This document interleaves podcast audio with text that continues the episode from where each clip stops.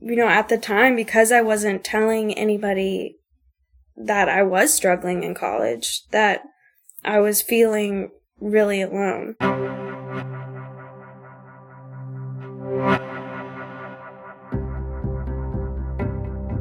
And it's hard to feel alone. Not to be alone.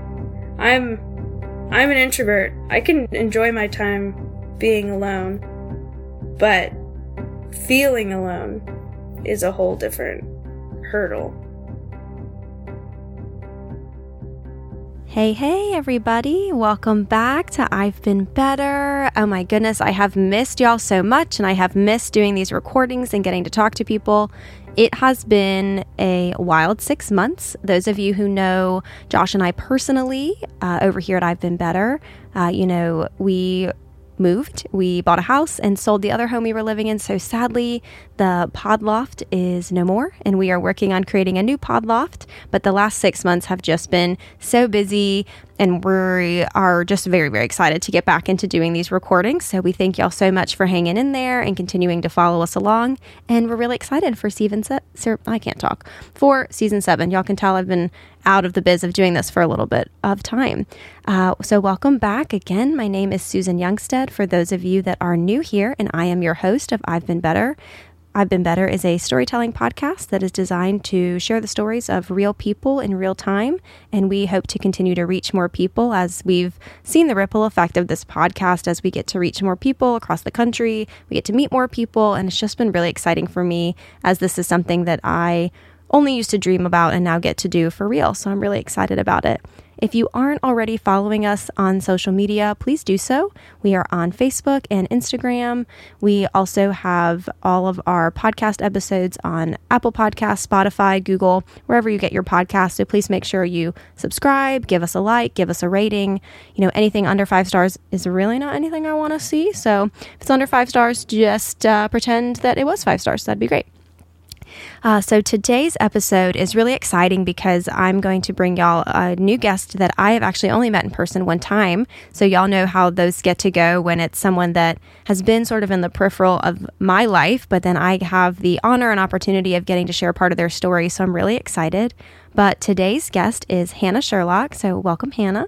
Hi. Hannah is tuning in from Nashville, Tennessee. So, this is a virtual recording just for all of our listeners out there. Hannah is the sibling of a previous guest. So, y'all may hear us speak about him on this podcast as well. That is Tyler Sherlock, who was on um, a season or two ago. But let's share a little bit more about Hannah today. So, Hannah is a professional nanny and babysitter in Nashville, Tennessee. She is originally from Asheville, North Carolina, near the Blue Ridge Mountains. She's got a passion for caring for others, music, and art. And y'all, Hannah's a very good singer. Oh, her professional goal is to help her other parents raise their children and just be a positive influence in the lives of young children. And Hannah's really fun fact is that she was born on 9 9 99 at 10 10 p.m. That's true. you are aligned. That's like four nines in a row and then repeating 1010. Yes. Are you into any of that kind of stuff, Hannah? Um, I'm horrible with numbers, but I'm a double Virgo. I think that's kind of fun. Okay. So your sun is Virgo, and then are you a rising or a moon? So sun Virgo, moon Virgo, Taurus rising.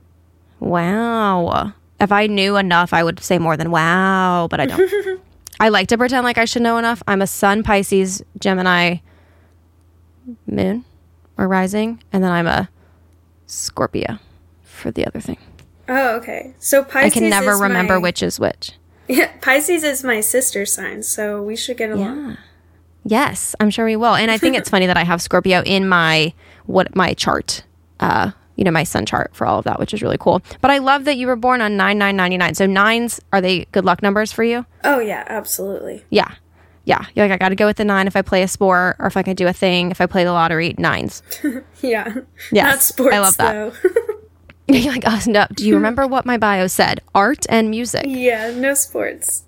No sports. That's okay. I love that. Um, well, welcome, Hannah. Thank you so much for tuning in from Nashville. Uh, we're so excited to have you today. Yay. Yay. Uh, so, Hannah, tell us a little bit more about yourself. You know, before we were recording officially this morning, y'all, we were talking about fun facts, and Hannah was like, Yeah, that's the only fun fact I have about myself is that I was born on September 9th, 1999. And, you know, I giggled because I was like, that's, I'm sure that's not the only fun fact you have, right? And then I sit here and I'm like, I struggle to come up with fun facts in those little icebreaker things whenever you meet new people. I always want to say a fun fact is like, oh, I guess I'll, I guess I will announce this on this podcast for people that don't know. I am ethnically Jewish. Oh, Um, cool. And I always like want to say that, but that's like a really dangerous thing to say in today's culture, Yeah. right? I don't tend to put myself in communities or environments where that would be a very dangerous thing to say, but I still don't really advertise that until this literal moment of saying that out loud.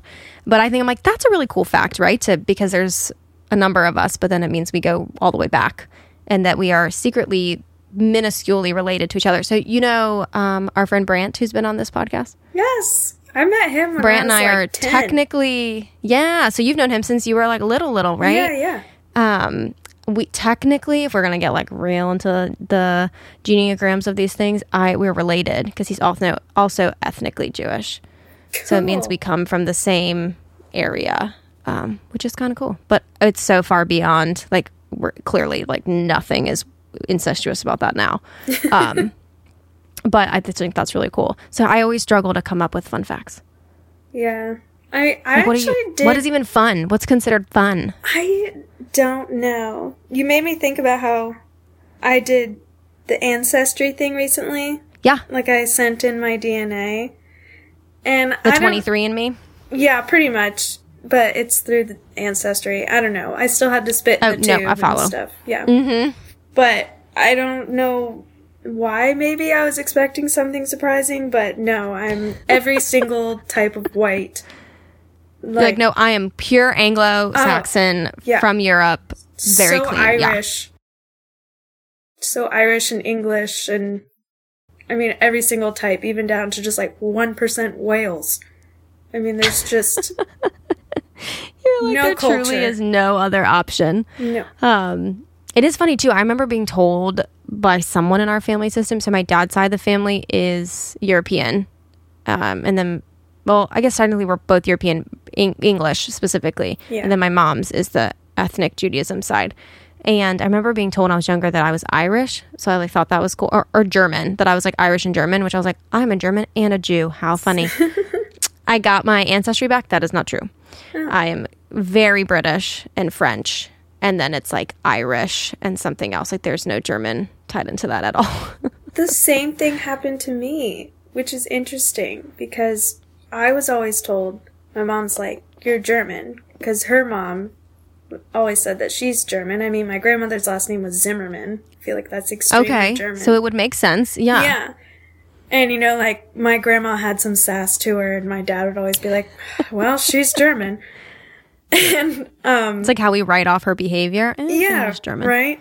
And so I always thought, like, okay, so I'm like half German, half Irish, pretty much. Yeah. And when I got the ancestry, no German, No, and I like zero. took a screenshot and sent it to my mom. And I'm like, this makes no sense because you this What'd is not say? what you told me. And she's like, I don't know, I don't get it. Yeah, she's was- like, uh, No one else in well, my maybe family. did someone done it. live in Germany? Like, I wonder if maybe that's why they just like assumed that's what that meant. Like, if, if I've lived there, I am said thing. I have no idea. We honestly like I have zero like family stories. I don't know You're like, you know my what, Susan, this really. is not the topic of today. That's too funny. Well, wherever you're from, I think that's really cool that you've done the ancestry thing. I think it's fascinating to me. I'm very into history. I think if I could have taken, maybe that would be my fun fact. If I could have taken another route instead of being a therapist, I would have done like a historian of some kind. I would have worked somewhere to honor history or just really look into that stuff because I find it so fascinating that to think about that people lived on this land or in a home or you know somewhere mm-hmm. before us and we're doing very different things. I know people find that very boring, but I think that's really cool that some people are really into that. So the fact that you did it and you were like, "Look, I can see where I came from and Yeah. all my relatives are on here." No one else in my family did it, so afterwards, you know, I'm like sending screenshots to my siblings and my parents, and I'm like, guys, so I mean, this is us. Like, this is You're like, "This is where you're our gonna get." ancestry is." Yes, this is our lineage if you care. Yes. Hannah, tell us a little bit more about yourself other than your ancestry and lineage. We can trace you back to England or European. We know this white European Anglo-Saxon. Yes. all different types of white. So that's that's another fun fact about me. um I don't know, just I think I've I'm definitely an old soul. I've been told that Yeah. my entire life. I'm 23 now, but I like to say I just went ahead and popped out a 40 year old. Like some something's up where I've just like never really talked like a kid. Like I related Yeah. more to parents than Yeah. kids my Yeah. own age. Well, tell us a little bit if you feel like it's a good time to do that, but walk us through like your upbringing. So we had, you know, we mentioned that you're related to someone who's on this podcast before, but y'all have multiple other siblings. So Yeah. maybe share a little bit about like, yeah, you're the baby, right? Yes. I am the baby Yeah. of four kids. And I was a surprise. Oh, Oopsies. Uh, Well, and you y'all have like a significant age difference too. yes. So Tyler, who has been on this podcast, is nine years older than me.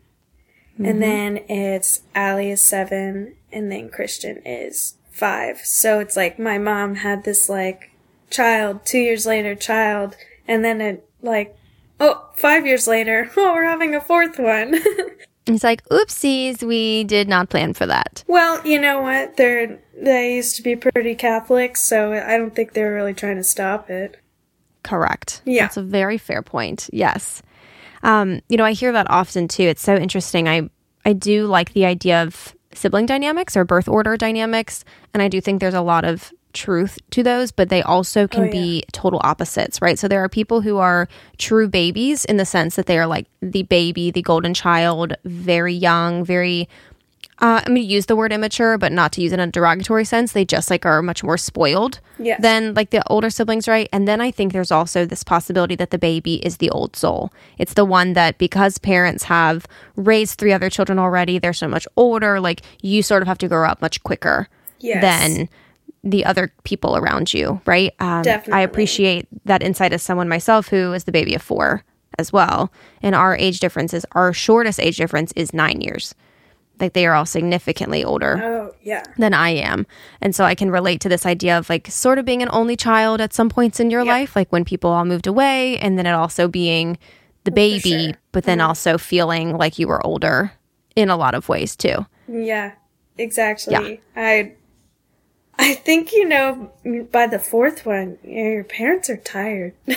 Yeah. Yeah. It's That's how mine definitely up. felt. They were like, we don't, whatever. Just like, don't die. Yeah, We don't care. right? I had such an independent childhood, which I appreciate. Like I'm not saying my parents are negligent. They're great people. But you know, like Tyler being so much older than me, he left for college when I was like 8 years old. So unfortunately, yeah. And I you mean- like probably couldn't even wrap your head around like really what that was. You were like, where'd Tyler go? Bye. Yeah, I I don't have memories of him really being at home Yeah. when I was little. That makes sense. Yeah. And then, like you said, you've got Allie, who's two years under that. And then you've got your other brother, who's like two years under that. So I can Yeah. imagine your relationships with them were just by proxy, like due to the Yes. nature of the situation, we're closer because of that. Um, yeah, the first time y'all I got to meet Hannah actually in person, and the only time that I've been able to meet her in person was at Tyler's wedding to his wife, who you all also heard from, Rachel, who's on this podcast.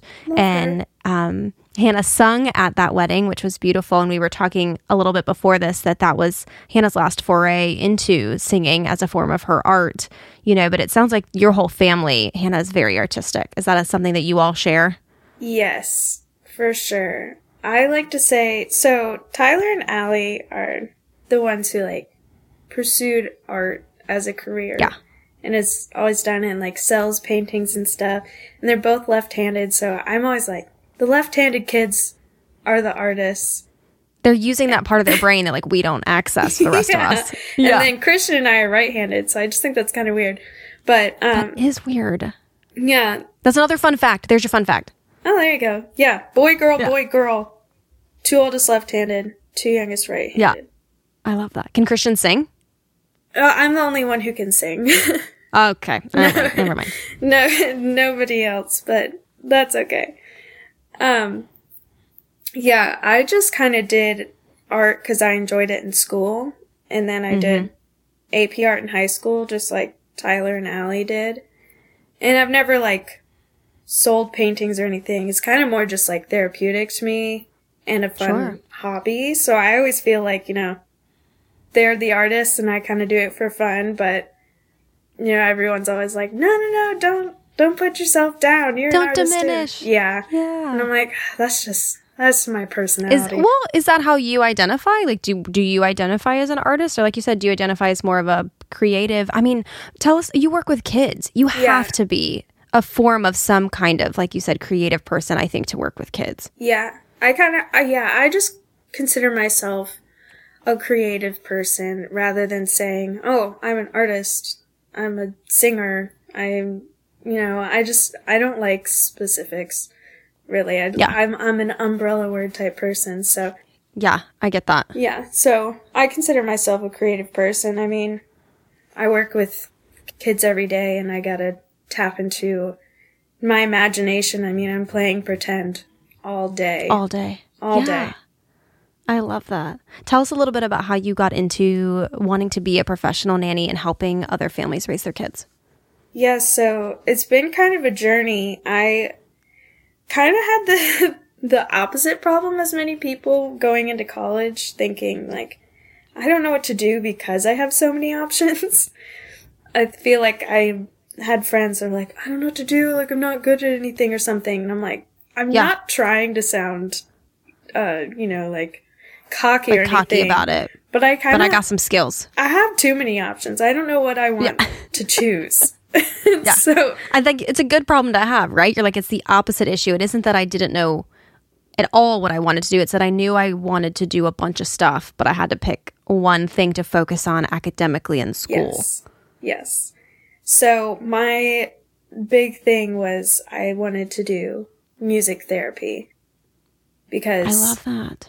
Music is my therapy. So like I watch documentaries and stuff about how you can use your music to be therapy for others. And I mm-hmm. love how you can use it for kids. So like that was kind of my goal of like singing with kids. And I worked at a daycare in high school. So I would bring my guitar to the daycare and I would just have so much fun singing along with the kids, you know, like let it go from Frozen. just do that oh, all the oh, time. That's my favorite. I do you all remember when Frozen came out and there was like all the YouTube videos, right, of like other people singing Let yeah. It Go.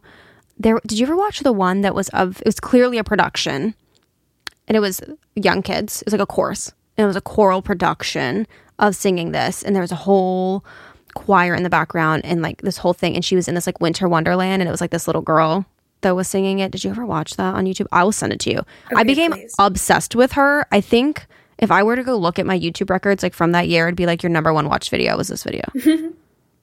Because I just, like you said, music is so powerful. The amount of people who probably nodded their heads along with you when you're saying music is my therapy were like, yes, right? Even if that's yeah. just like listening in the car, seeing in the car, there is so much evidence scientifically to support the benefit of one, singing, period.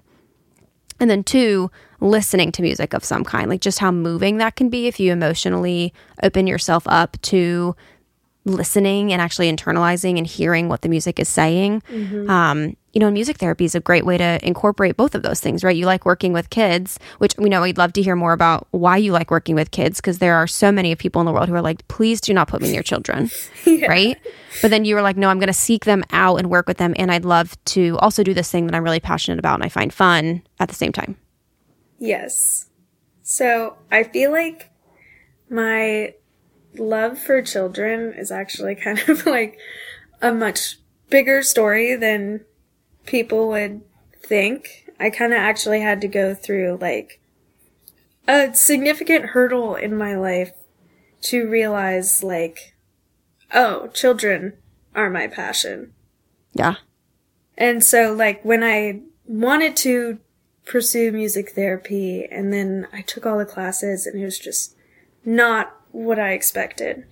They were trying to make me like a classical voice major, then by senior year you can start doing music therapy stuff. So I was like, now I Like, have. that's not what I want. This infrastructure Yeah. does not work for me. I'm like, now Yes. I, I don't know what to do. Yeah. And so then I'm like, oh, maybe I'll do art like Tyler and Allie. And it still just like wasn't connecting at all. And so I was like, I felt like I had all these options and then they were just dwindling and I didn't know what to do. So I kind of had to like, you know, think back to uh, what I used to want to be when I was younger. And Mm-hmm. I always said like I just I just want to be a mom.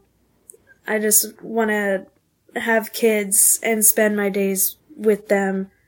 And so then I was like maybe maybe that's what I need to go into. But there's I mean there's not a nanny major cuz I love Well, there's also a lot of stigma, I feel like, around like when you would be asked, like in school, right? Like, what do you want to be? yeah. And people be like, I want to be a scientist. I want to be an astronaut. I want to be a lawyer. I want to be a doctor. And, and we've seen this, right? Where young mm-hmm. people, especially young women identifying people, being like, I want to be a mom. And that being a really like shameful answer. Right? Going to college for your MRS degree? Yep. Yeah. Yep. Absolutely. Right. And so you're like, but I like kids, you know? So it sounds like you tried these other more, oh my gosh, what's the word we want to use? Just like societally approved options for Yes. a career. Right. And you're like, okay, that does not work for me. I'm going to try art. No, it's still not working for me. Well, I really like kids and I'm going to stop pretending like I don't want to work with kids when ultimately that's what I want to do. And I'd like to be a mom, but I'm in college. So I guess I got to get some kind of degree out of this. And you're right. There's no mom degree. There's uh, like childhood development type degrees or like educationally, but you're like, I don't want to be a teacher. Right? Yeah. So I tried that a little bit. Um, cause you, that stigma, I mean, I didn't want to quit college. Even quit is a harsh word, but you know, you've been told your whole life, you know, high school, then college. And so the thought of leaving college, I was like, you know, you're dumb or something. like this is not Yeah. the right Well, path. you're the baby, right? You've watched all your other siblings. Did all your other siblings go to college? Um, no, just Tyler and Allie. Okay, so you've got the two oldest who followed that laid out traditional expectations path, right? That we in America follow, which is high school, college. They go get these degrees artistically of some kind to like go pursue their passions as a career. And then you're the baby. So it sounds like you and Christian though were did like did also not really feel strongly towards anything in college. Yeah, actually, Christian and I have pretty like intertwined stories that I can get into. I mean, I don't want to like spill all his beans, but Sure. but if you feel like if you feel comfortable with that and you know, I do think it ties into a little bit of what we were talking about of like how you got to this place. But but yeah, let us tell us what you ended up doing college wise and like professionally how you ended up here and then we can circle back. yeah. So I um stopped going to college in Nashville. I went to Belmont in Nashville. And I went home to Asheville for about a year, just kind of trying to figure out, you know, what to do with my life. And I just, I mean, I just wasn't happy there. Like, surrounded by people I love, of course, but I missed my friends so much. The, the connections I made in Nashville were amazing and still are. I'm still with everybody. And so my parents are like, you can go back to Nashville, move in with them in their house, you know, just s- set a plan, you know, have Yeah. How, something. or how are you going to pay for things? Please figure out what you're going to do with your yeah. life. Yeah. And yeah. so I was So it sounds like, your parents were like supportive of you coming home, but Oh, they were also like, yeah. you got to go figure something out. Yeah. yeah, for sure. I mean, can't laze about, and I didn't like that either. I felt kind of useless, like I need to put myself towards something. So I did go back to Nashville and move in with my previous roommates. There were like four of us in the house. And um, I decided, you know, maybe I want to take early childhood education classes since I think maybe I want to go that route. So I did it through uh, online classes at the Asheville Community College.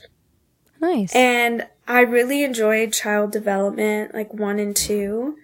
But then the other classes I needed to take really were focused on like teachers and how teachers need to observe their classes and write down the child's movements and things like that, like super objective notes. And I wasn't enjoying that. And then I'm looking towards the future and I have to take biology and math again. It's a lot. Yes. It's a lot. I hate math. I took one math. I took stats and then I took like metric math, basic, basic math my freshman mm. year. And I never had to take math again. Yeah. And I'm still thinking, I, I'm not liking this. I want, I want to be like thrown into the ring. I want to be with the kids and have that connection with them and use the development skills that I have learned. But I don't feel like I need to keep going and do the math and biology. And, you know, my parents are so understanding and they said, okay, so what do you think? And I'm like, I'm I'm gonna find a nanny job here and go from there. And the family that I met, the baby was four months old. I really wanted to work wow. with a baby. Um, yeah. I love them so much, and I figured that out through my nephew. But that's that's another story. Um, oh, we, we've got time. Yeah. We can circle back to him. Great. Yes. So I just love working with for that family and I connected so much to the parents and I felt like a part of their family and I got that one-on-one connection with the child and I was like, okay, so this is this is the happiest I've been in a in a while. And so then I, yeah, I just started saying like I can branch out more and I made my own business. Hannah's I love Hannah's it. You have a whole hand. website. Yeah. It's amazing. Yes. Yeah, my uh, roommate made that. But um, I did my connections. You know, I would go to playgrounds with the baby, and then I'm like, "Here's my card. Here's my card." Like to all oh the. Oh my god! Talk parents. about being an entrepreneur, right? Like so savvy. You're like, no, I'm gonna make this work. So you you decide for us which route you want to go into. I want you to have time for both, but I want to give you sort of like a direction and you can decide which one you feel like you want to talk about first. But one, you mentioned your brother a couple times or your nephew, you know, coming from your brother a couple times and how that could have been a spark for this path. But then two, I'd also love to hear about how that was like what that was like for you of constantly trying to pick different paths in college and feeling like you didn't really connect with any of them and that pressure to like get a college degree in something and mm-hmm. do something professionally when we do not as a society prioritize and give enough credit to people that like nanny and care for children yeah. in this pseudo parent role caregiver role right as a nanny mm-hmm. i myself was a nanny to an amazing amazing young young boy and he's 11 now and i have stayed close to this family i identify them as quote unquote a god family but we have never like truly designated that. That's just, it's like, how do you say, this isn't just some kid I know. Like there's a lot more value there, and the relationship yes. is so much more important. Um, but I get that. Like I remember, I yeah, babysat a bunch in my life. I worked at daycares. I worked at, um, you know, the city's day camp programs and after school yeah. programs, and so nannying just like made sense. Um, and I don't, I don't know about y'all, but like nannying pays really well depending on where you live, and it's a really chill job. And mm-hmm. so it's just I I can t- I'm already like putting myself back in those years of nannying and like yeah I can totally see that. So you tell me where you want to go. You've got all the time to talk, so you go. Um I think well I think I'll take you back in time because I love it. It'll ooh, ooh, ooh. feed yeah, going it'll back. feed into my the reason I love children. Perfect. So I I feel most of my childhood memories are probably with Christian because he was there for my older years where I can actually remember things. Like, you know, Tyler left when I was eight, and I'm sorry, Tyler, I don't remember it. Tyler, you didn't exist, okay? Bye bye. Sorry, got a little robbed of that sibling relationship, but we're good now, now that we're adults. Good. But, um, yeah, and then Allie being an older sister and I'm the annoying little judgy sister, we butted heads completely. Like, yeah. you know, she's in high because school and I'm in like yeah. middle school. not yeah. a not a good time for sisters to relate. No, well, especially not in what like the early two thousands. Yeah, is when the, uh, is when this is going down. Yeah, I mean, My sister was nine years older than me, and we did not get along when we were young. She really loved me when I was a baby, Oh, absolutely. right? Because she could like take care of me. So I'm sure Allie loved having you for that. I was her But then when you doll. actually developed, yep, you were the baby doll, right? And then when you developed your own like opinions and wants and needs Yeah. and personality, she was like, "Get away from me." Yes, absolutely. And I'm just like, I want to be with your friends. you know, let You're so in. cool. Yeah. Yeah. And so I like played a lot with Christian and you know, I remember like watching Tarzan with him and he put on like boxing gloves and pretend he's like the gorilla and I w- would be on his back and he would just like go around the room. Oh, that's And- so cute. Yeah, he's actually really good with kids too. I think like me and Christian are the ones that like connected to children a lot growing up. And um so yeah, sweet big brother, but of course he still tortured me.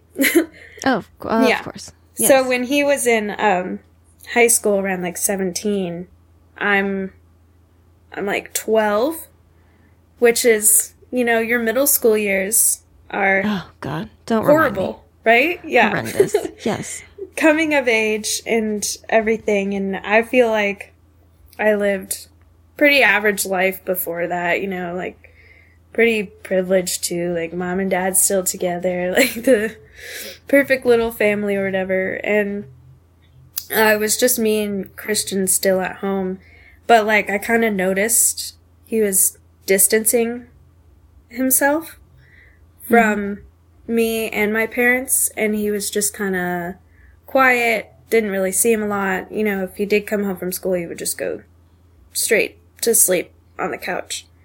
And I was just noticing like something was going on in the house that was weird, but nobody was talking to me about it. And so sometimes I would hear, you know, Christian talking with my parents and I'd sit on the stairs.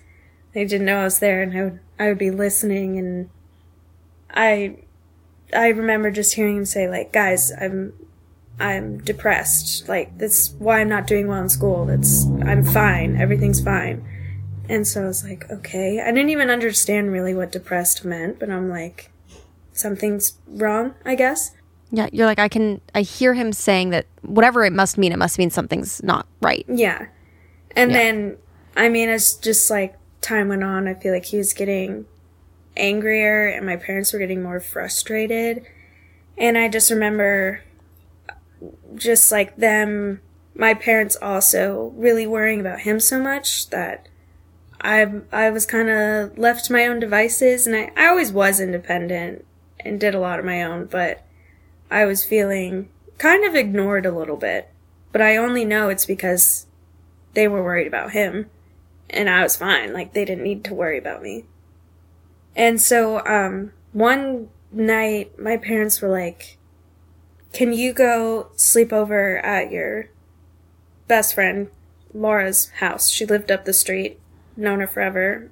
It's kind of weird that they would ask me to So It's always weird when your parents are like, "Can you please leave the house?" And "Yeah, Go right." somewhere. You're like, Um, Why? okay.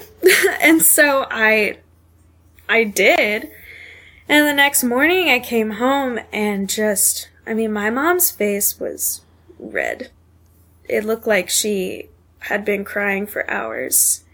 And my dad looked very serious. You know, he's a dad. I think he was trying not to cry and be this the strong one or whatever.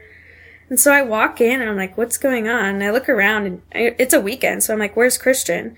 And my mom breaks down. And my dad's pretty much like, your brother needs help. He became addicted to pills, uh, drugs, and we found a way to help him. Pretty much. They didn't really go into depth, but they were like, we sent your brother away. He's gonna get help in some sort of rehab. And I, I was pissed. I felt like I got robbed of my time with my last sibling. You know, like I, I wasn't looking forward to being like the only kid in the house. "Mm-hmm." And so I was just kind of like mad. I was kind of mad at them, but I was also mad at my brother for making my parents feel that way. And they were trying absolutely everything they could to make things better. Hmm. And I mean, they're, I love talking about my parents because they're great people. Like, not everybody's parents would just put their whole heart into trying to make him better in the best way possible, but especially because he was 17 and when he turns 18, he can make his own decisions. So my parents were like, we're in go, go, go mode. We gotta Yeah. Fix this. let's this. get him before that time Yeah. comes. Yeah. So then I started developing the mentality like you can't you can't mess up, Hannah. Like if you mess up in any way and you're not the perfect little angel, you're adding more stress to your parents' lives. Mm-hmm. And so I was like, I'm the only one at home. Like, let's keep this nice and perfect. You're the youngest, you're the golden, and we're keeping it that way.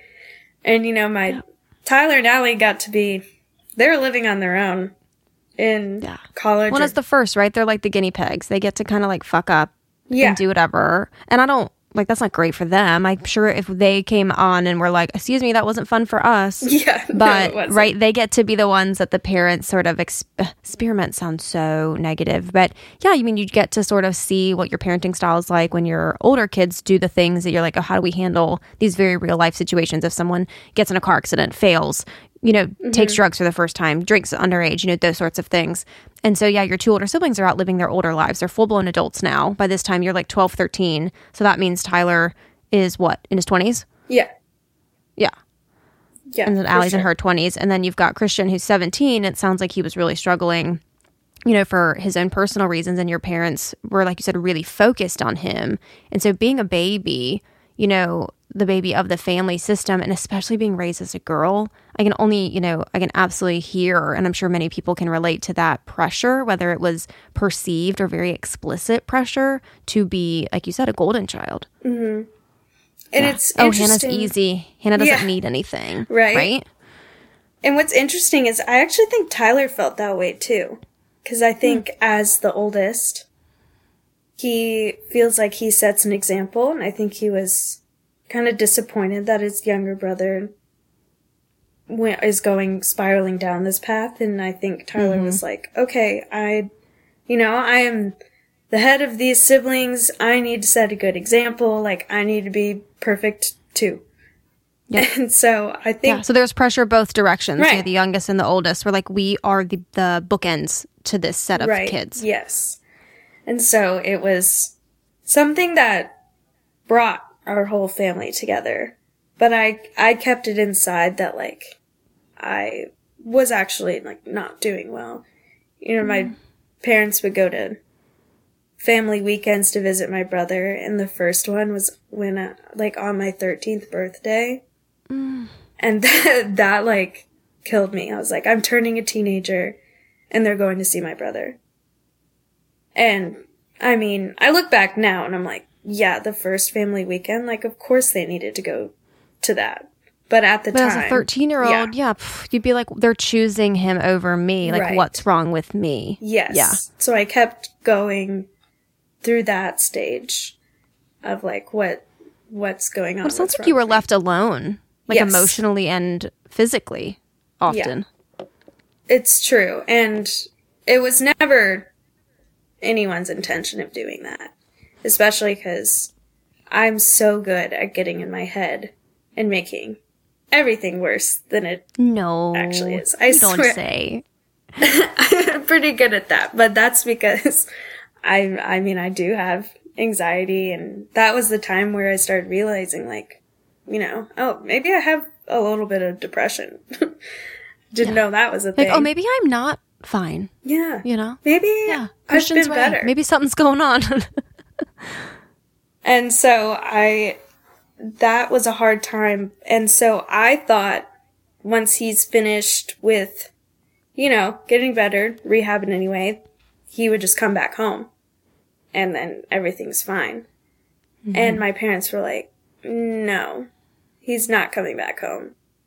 So, like, you know, he, what do they mean he wasn't coming back home? they wanted him to go to a boarding school to finish his senior year of high school. But it was oh, like, oh, they a- were like, oh, he's not coming to Asheville again. Yeah. And then after oh. the so I he w- did like a, a wilderness program first, Yeah. and then moved.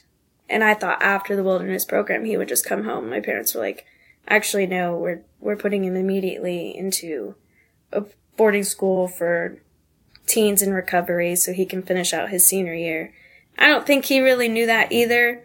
So I feel like doubt we are that. both Yeah. pissed off because I was like, I can comprehend all this, guys. And I just, no one's telling me the full truth. Yeah. No one's giving me the lowdown.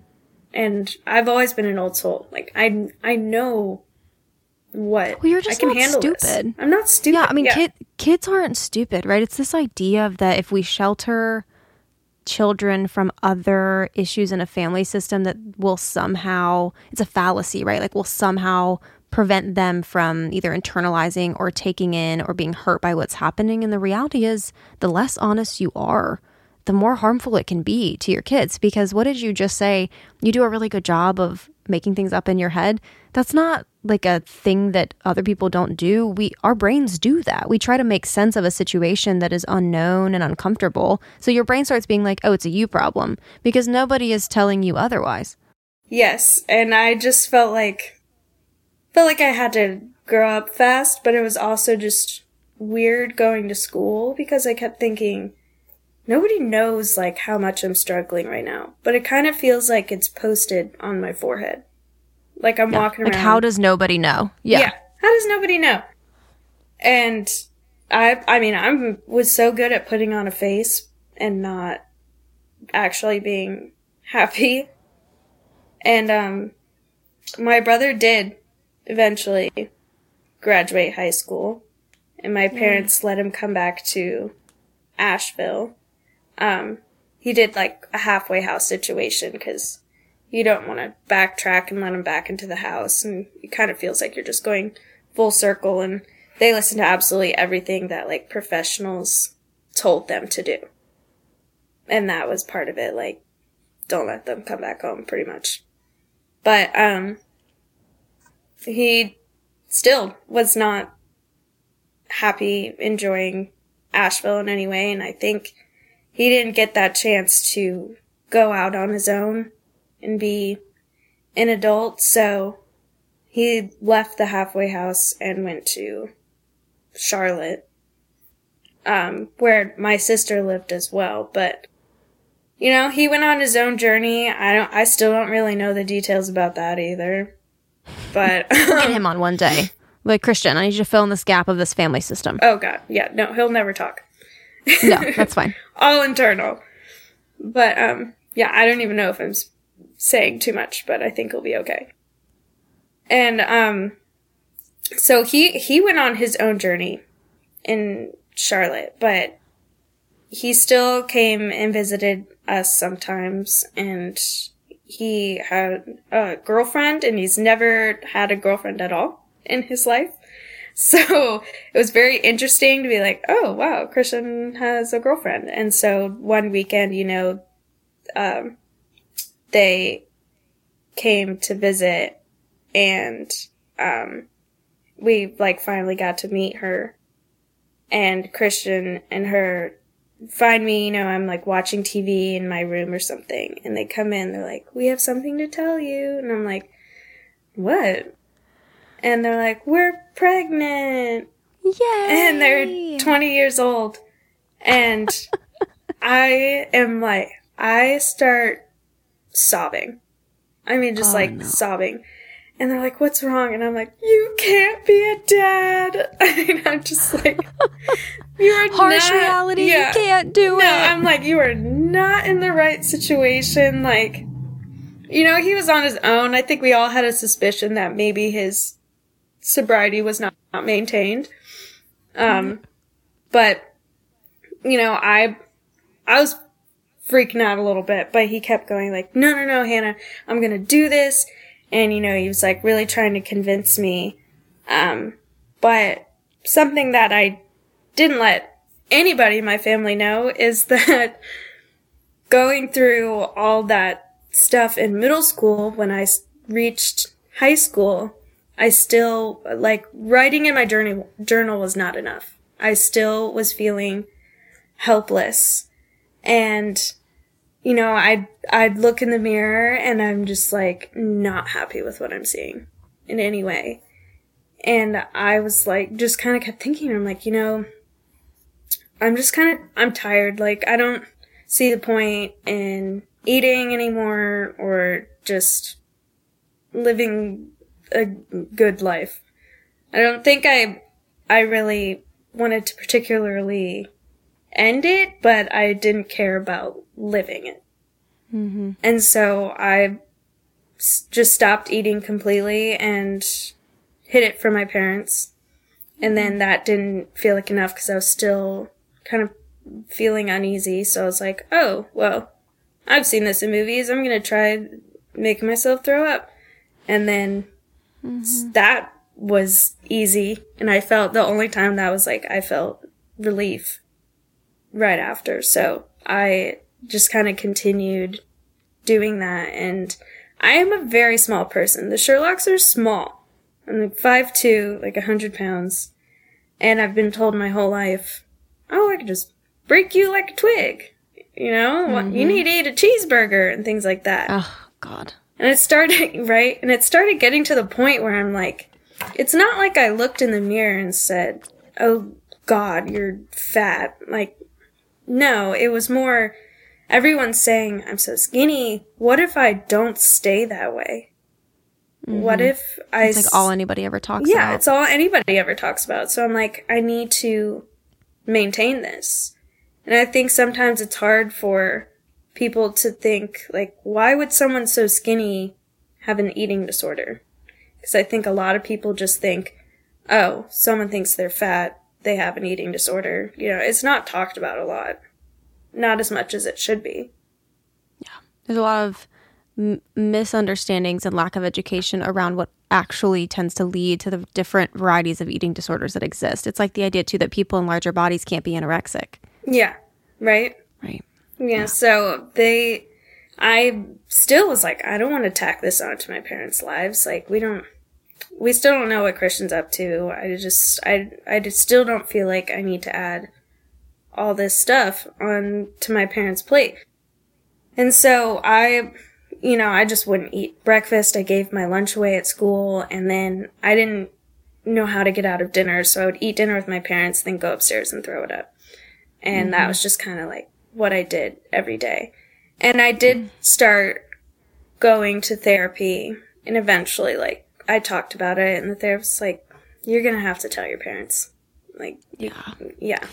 I've been there. Yes. Yeah, it's not it's not great when a kid's like I've been coping with these perceived issues in my family system because I feel like it's best if I don't tell my parents and like I'm doing well by doing this behavior and then we have to be like yeah, see that behavior is really dangerous and you have to stop and so you're a minor which means we have to tell your parents. Yeah. So I was like 15 at the time.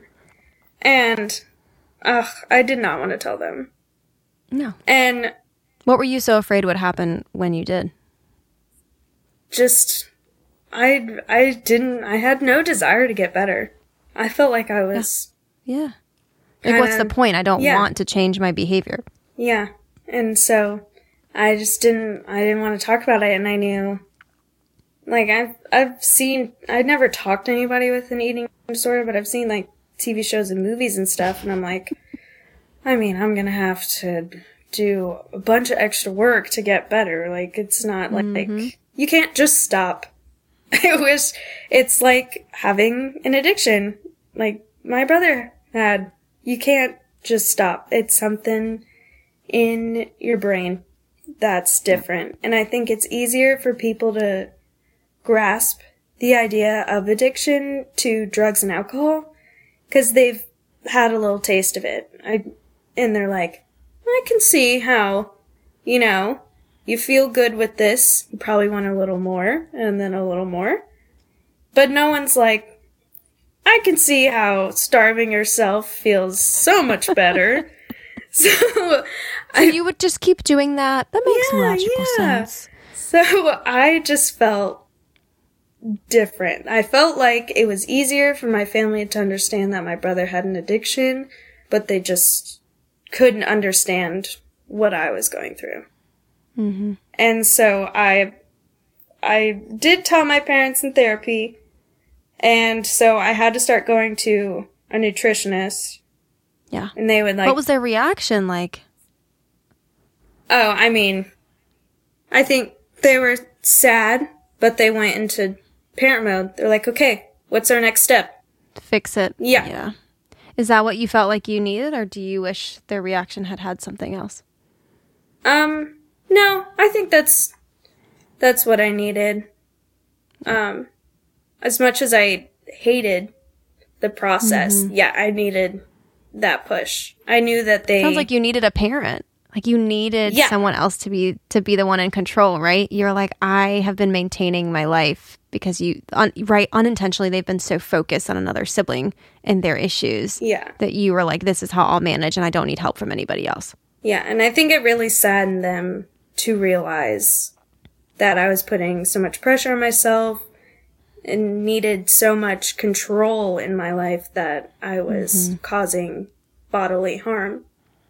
So I did start going to the nutritionist and she would, you know, make a whole calendar for the week and tell me exactly what I need to eat each day and I would check it off and all that stuff. I didn't, I didn't care. I just, I didn't care. And so Well, like, so the buy-in wasn't there, right? There's so much. I appreciate you saying that, Hannah, because there's so much to say of like treatment only works so well unless somebody actually wants yeah, to buy into it. right. So I said, Oh yeah, I've been doing great. I mean, I wasn't, I still wasn't eating. My mom would watch me sometimes, but she didn't like, I would throw up at school. Like I would find She can't watch you all the Yeah. time. And so I was lying, still lying to my parents, lying to the nutritionist. And it got to the point where my nutritionist was like, You're lying to me. I'm like, No, I'm not. And she's like, Hannah, we do You're blind right now." weigh ins. Yeah, she's like, We do blind weigh ins. You're not gaining weight. She's like, You're still losing weight. I know you're lying to me. And I'm like, Okay, mm-hmm. fine. Whatever. Yeah, I am. And she's like, at this rate, I I've been looking at like homes for you to go stay. And she goes, you know, like one of the best ones, the closest one is in Charlotte. So you know you're gonna be like two hours away. And I kind of was like, "F it, fine." You know, send me somewhere you else. I don't need care. to be here. No, I didn't care. You're like, I just, I don't care. Yeah. And then I kind of circle back to what I was saying earlier. My brother comes home, 20 years old, and he says, "We're pregnant." And they're like, "We we don't have a place to stay." And my parents, the gracious people they are, said, "Okay, you guys, if you really want to do this, if you want to have this child, you can stay in the basement, you know, get have the baby christian find a job you know like let's set this plan in motion so i was like he can't be a dad whatever and then my nutritionist says i'm gonna send you away and i'm like oh crap i gotta like be there for my nephew like mm-hmm. i'm they're about to have this baby and I'm concerned, you know, 20 is young. I mean, I was 15 at the time, but still I'm like 20 is too young. They need help. And so I was like, yeah, no, I need to stay. And so I I mean like It's almost like you couldn't stay for yourself. No. But you, something clicked where you're like, I could stay for someone else. yeah, so I mean 180. I I was like one of their fastest patients to recover. I was Once you found something to give a shit about, right? You're like, I guess yeah. this will change. And so, um, and it's the same for my brother. Like, he completely got sober, clean. Wow. He's a great dad. Him and his girlfriend oh, are Yay. married now for like six years. My nephew's about to be seven. That's incredible. So. I don't think this little seven year old realizes it, but it kind of saved like two lives. And he has no idea because he's just a little kid. What's his name? Landon. And ironically, that is the name of my brother's therapist that forced me to show my parents. No. Yeah. Did they do that on purpose? No, so his Okay. wife, now, Katie, she said, I've always loved the name Landon. I want Landon. Wow. That's so wild, that Yeah. coincidence. Yeah. I mean, that's Strange. just creepy crazy. Yeah, it's the Oh first thing we all thought of. We're like, really? Do you want to do that? And he was like, that's what she wants. So, Wow. I mean, I feel like it's sort of like meant to be, right? If you have any yeah. belief in like fate or something, you were like, clearly this this little human is gonna change so many lives, and like it all ties into the story Yeah. of like how Christian ended up in this position to be a dad, and like you were saying, you know, disordered eating. You know, and, and I'm, I'm going to make sure that there's a trigger warning on the top of this episode is it's so more complex than I think we give it credit for. It's not what we used to see in the 90s of just starving yourself due to body dysmorphia because what you see in the mirror doesn't match or throwing up because you have a wish to be skinny Yeah. there is so much more to disordered eating that has to do with what you were saying, right, Hannah? Like control, not having any care or desire to live, really apathetic, feeling like nobody cares about us. Not really like we know our family loved us, but like you said, there was so much emphasis on somebody else and you were struggling. And so you're like, well, I guess this is how I manage because there's no way in hell I'm asking for help from somebody else. Yeah. And I so think, Mm-hmm. when you realize like just how serious it is, right? The the nutritionist is like, Hannah, this isn't a game. Like I have to send you away because you're gonna wither away and die if I don't get you some help. And then you were like, oh shit, I like don't want to be sent away because there's this baby coming. yeah, right. And I fell in love with that baby. Just like, you know, I think it was like the first year of his life was in our house and uh, my mom and I spent a lot of time with him. You know, Christian was trying to find um, a job, and I think I think Katie struggled a little bit after birth, um, and just but like the fact that you know she's in a house and nobody is like her actual family, and we barely we barely knew her, so I think she was. Going through a really tough time, and I think it was easier for me and my mom to spend most of the time with the baby. And I, So I, can imagine yeah. while she was struggling, like you said, without having her own family there, it's awesome that you and your mom were able to be there to help care for this baby in her time of need. Mhm. and I, I just, I loved it so much. Like I remember one time, nobody could watch him, so I got to skip school for the day and spend the day with Landon. How fun. yeah, I know, right? And, um, and I think if Like high school sucks anyway. Yeah. Right, yeah, high home school to just like sucks. watch this baby. Yeah. So I think if we, you know, jump forward to being 18, don't know what to do with my life, I think back to how happy I was helping raise this child. And I'm like, I mean, maybe I should just try, you know, do that again for other people. Like, my Christian and Katie thanked me a lot. Like, they told me I was a significant part of raising Landon, which I really appreciate. Um, but it that Like, brings thank me you. Someone yeah, notices my effort. right? But that brings input, me yes. joy and satisfaction and makes me feel the best about myself. So I should Mm-hmm. like continue doing that. And now I've helped other families with raising their children, and I'm like, yeah, this is. I think this is the right this. life path. And I actually, I mean, just last week was signed to a nanny agency. So I feel like, Congratulations. thank you. I feel like I'm getting my first big girl job. Oh my God, yes. Yes, you're going to do so good. Is there any part of you, and if you don't want to answer this, that's okay too, but is there any part of you, Hannah, that has felt like, have you talked at all or thought about how, like, there was this aspect of, like, I don't necessarily want to do these things for myself. I want to do them for another person, but it helped, like you said, save your life in a way. mm-hmm. And like, is there any part of you that's reckoned with this idea of like, do you, f- how are you feeling now? Like, do you feel like you want to live for yourself now, or is there still this pull to live for other people? I feel like it's kind of 50-50. I think I well, no, I kind of feel like it's 70-30. I've I think I've always kind of struggled with the need to help others to a fault. To where I've mm-hmm. I've cared about others more than myself.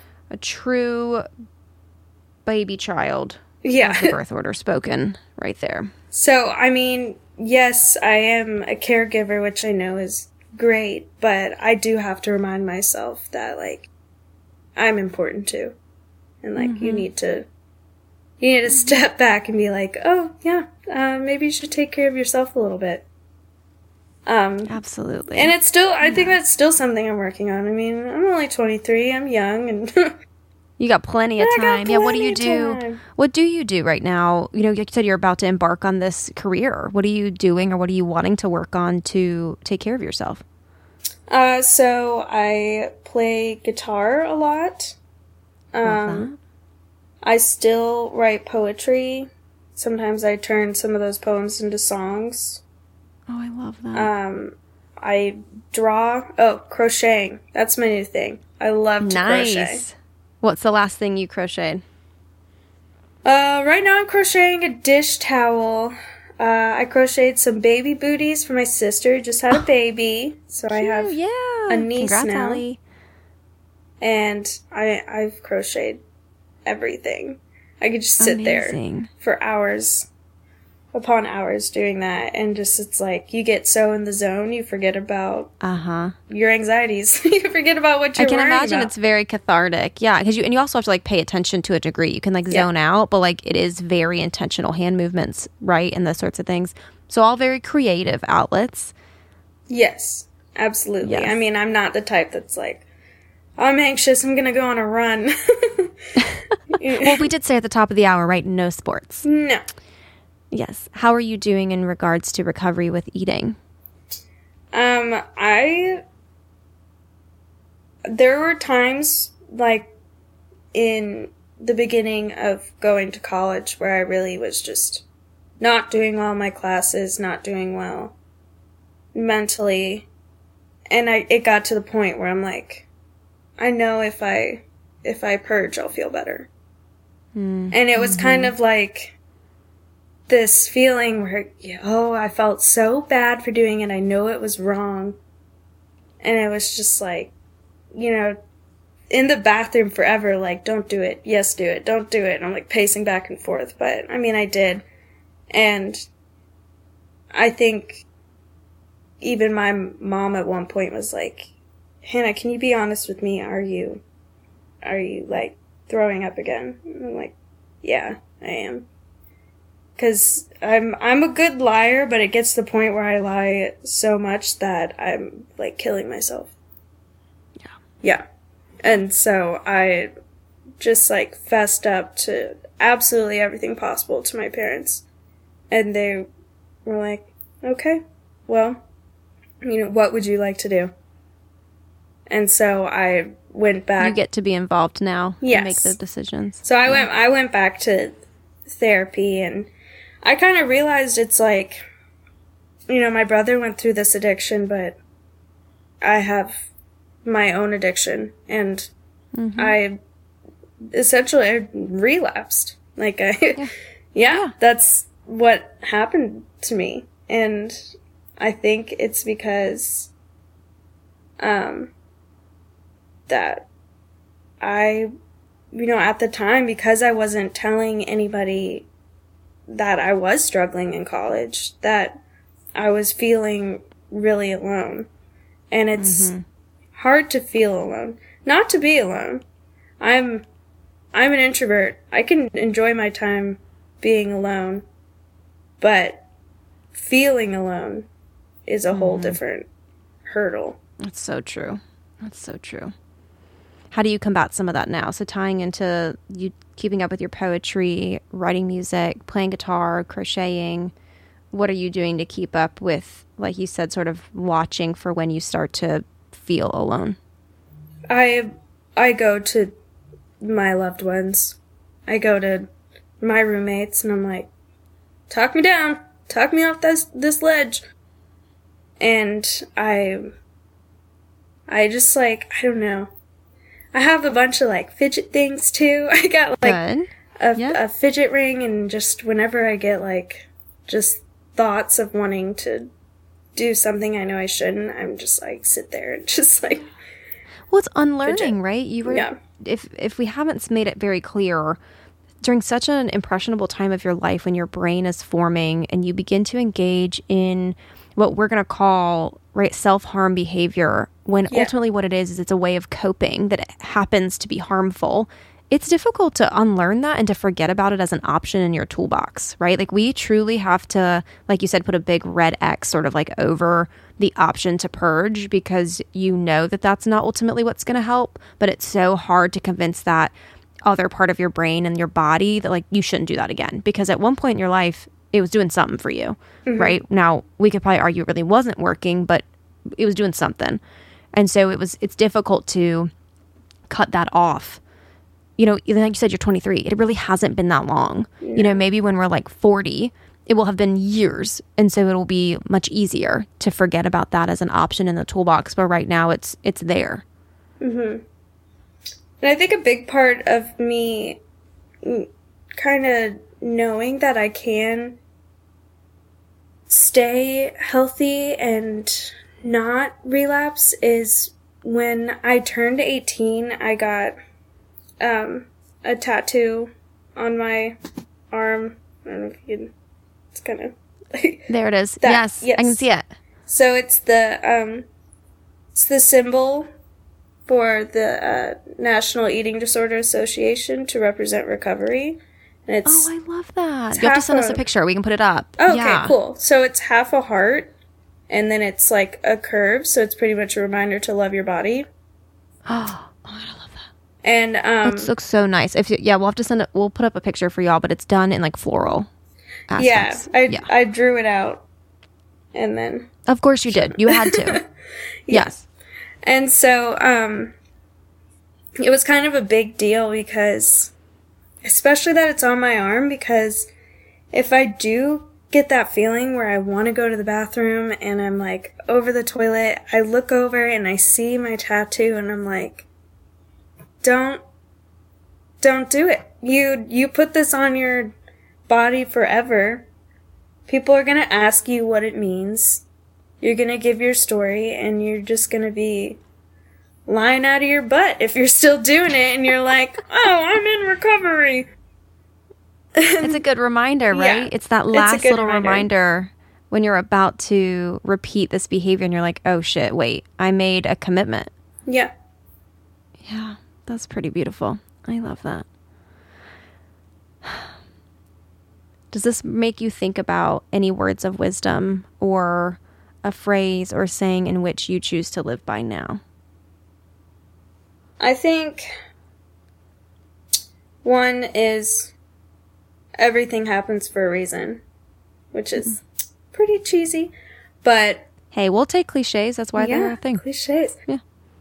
But absolutely, every thing considered trauma within my life has shaped me to be a better person and to be a more mm-hmm. open person. Like, I think a lot, like my my story is hard to tell, and I think a lot of people are like, "What is she doing? Why is she being so candid to random people that she doesn't know?" And I'm just like, it's because there's times where I felt alone and I didn't talk to anybody about it. And as I said, like a, it's different than being alone. I wasn't alone physically at all, but I mm-hmm. felt that way. And I think I just needed someone to say, Oh, yeah, I went through that too.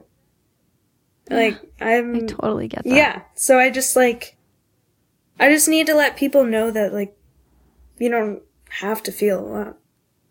Yeah, because you don't.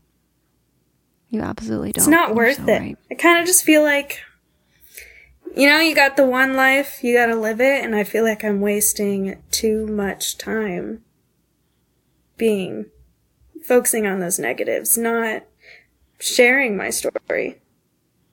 Yeah. Well, we're really glad you did. Gotcha. I'm an open book. I got you.